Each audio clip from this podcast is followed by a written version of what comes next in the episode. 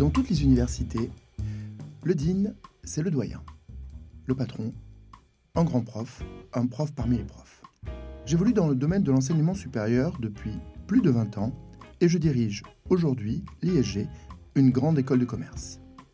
Et j'ai voulu permettre à vous, parents, curieux ou étudiants, de mieux comprendre les coulisses et les enjeux de ce monde mystérieux qu'est la vie après le lycée. Je suis Thierry Sebag et je vous souhaite la bienvenue dans les Confidences de Dean, le podcast qui décrypte le monde de l'enseignement supérieur.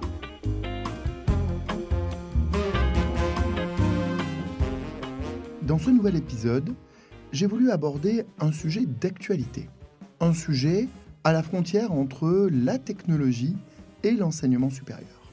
Un sujet qui va parler des peurs, des craintes, de l'école, des profs face à l'intelligence artificielle, qui se demandent si demain, l'école et les profs ne seront pas avalés par Skynet. Quand on parle d'IA, de quoi parle-t-on précisément? Eh bien, on parle d'une promesse. Une promesse d'avoir un corps bodybuildé sans avoir allé à la salle de sport. On parle d'une promesse ou d'un rêve de perdre 5, 10, 15 kilos sans faire de régime, sans se priver. On parle d'un système et de technologies qui vont permettre plusieurs choses. Elles vont permettre tout d'abord aux étudiants de pouvoir apprendre, pense-t-il, sans faire d'efforts. C'est la première des promesses de l'IA.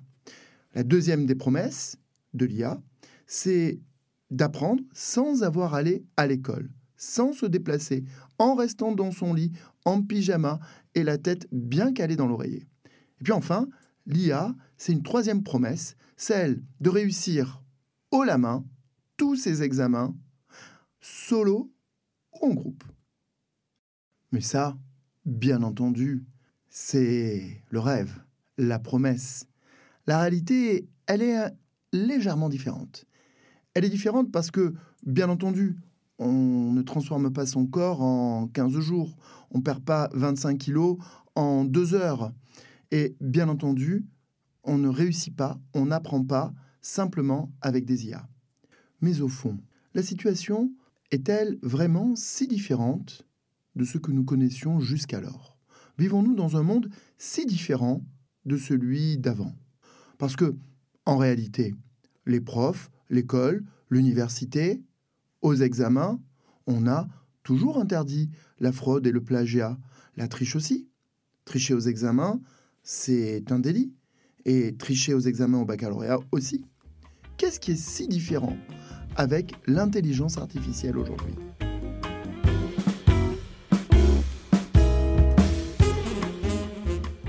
La différence entre l'anti-sèche, que l'on cache au fond de sa trousse, et une intelligence artificielle comme ChatGPT, c'est que l'utilisation d'une intelligence artificielle, cela permet l'industrialisation à coût quasi zéro de la triche et à très grande échelle.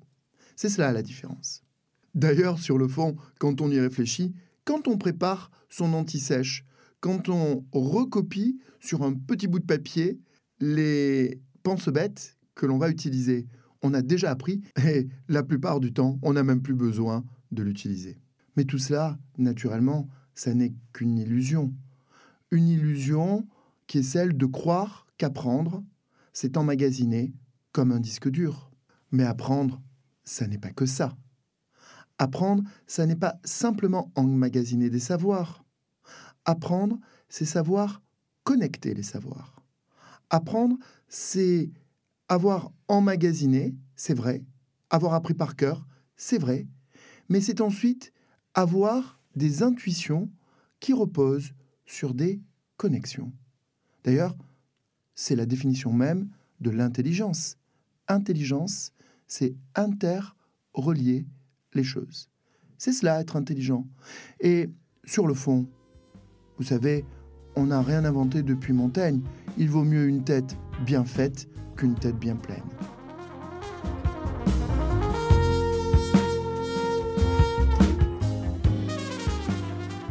Le rôle des écoles, mon rôle, moi, Dean, professeur, au sein de mon école, c'est d'inculquer l'importance de ces apprentissages, l'importance de ces savoirs et l'importance de savoir faire les connexions et les bonnes connexions.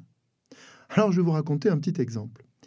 Il y a quelques années, lorsque je venais d'être nommé à l'école, un certain nombre d'enseignants étaient venus me voir en me disant qu'il y avait un sujet avec le plagiat. Et alors, j'ai fait travailler les étudiants sur le faux dans l'art et les sources d'inspiration dans l'art. L'un d'entre eux m'a même offert un ouvrage sur le faux dans l'art. Et c'est assez surprenant parce que si l'on prend un, grand peintre, Picasso, je vais prendre les Demoiselles d'Avignon, un des grands tableaux de Picasso, quelles étaient ses sources d'inspiration à lui? Il y a eu une expo il y a 4-5 ans qui était sur les sources d'inspiration africaines de Picasso. Vous voyez ces masques africains, vous voyez les demoiselles d'Avignon, et vous vous demandez, mais quelle est l'originalité? Qu'a-t-il apporté?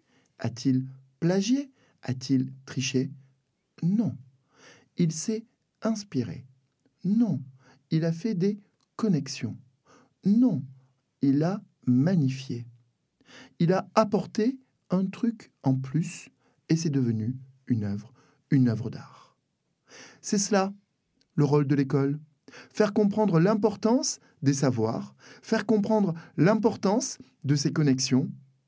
Et quand on a compris cela, quand on a compris que le rôle de l'école, c'est de donner le sens du savoir, de donner le sens des connexions, l'école et les profs, ça ne peut pas craindre l'intelligence artificielle. Ça va réfléchir sur les nouveaux outils et la façon de les utiliser au mieux dans son travail. Finalement, vous savez, depuis Montaigne, on n'a rien inventé. Mieux vaut une tête bien faite qu'une tête bien pleine, même si cela commence par acquérir des savoirs. Finalement, le rôle de l'école, c'est de former des esprits. Des esprits qui ne sont pas comme des vases qui ont besoin d'être remplis. Ce sont plutôt des substances qu'il s'agit seulement d'échauffer. Il faut inspirer à ces esprits une ardeur d'investigation qui les pousse vigoureusement à la recherche de la vérité. Ça vous parle? Moi oui. Tant que les écoles et les enseignants auront cela à l'esprit, ils n'auront rien à craindre de ces intelligences artificielles dont on nous rebat les oreilles à longueur euh, de réseaux sociaux et de pages euh, dans les journaux. Voilà, c'était Thierry Sebag pour Confidence de Dean. Vous voulez plus de confidences? Retrouvez-moi sur LinkedIn.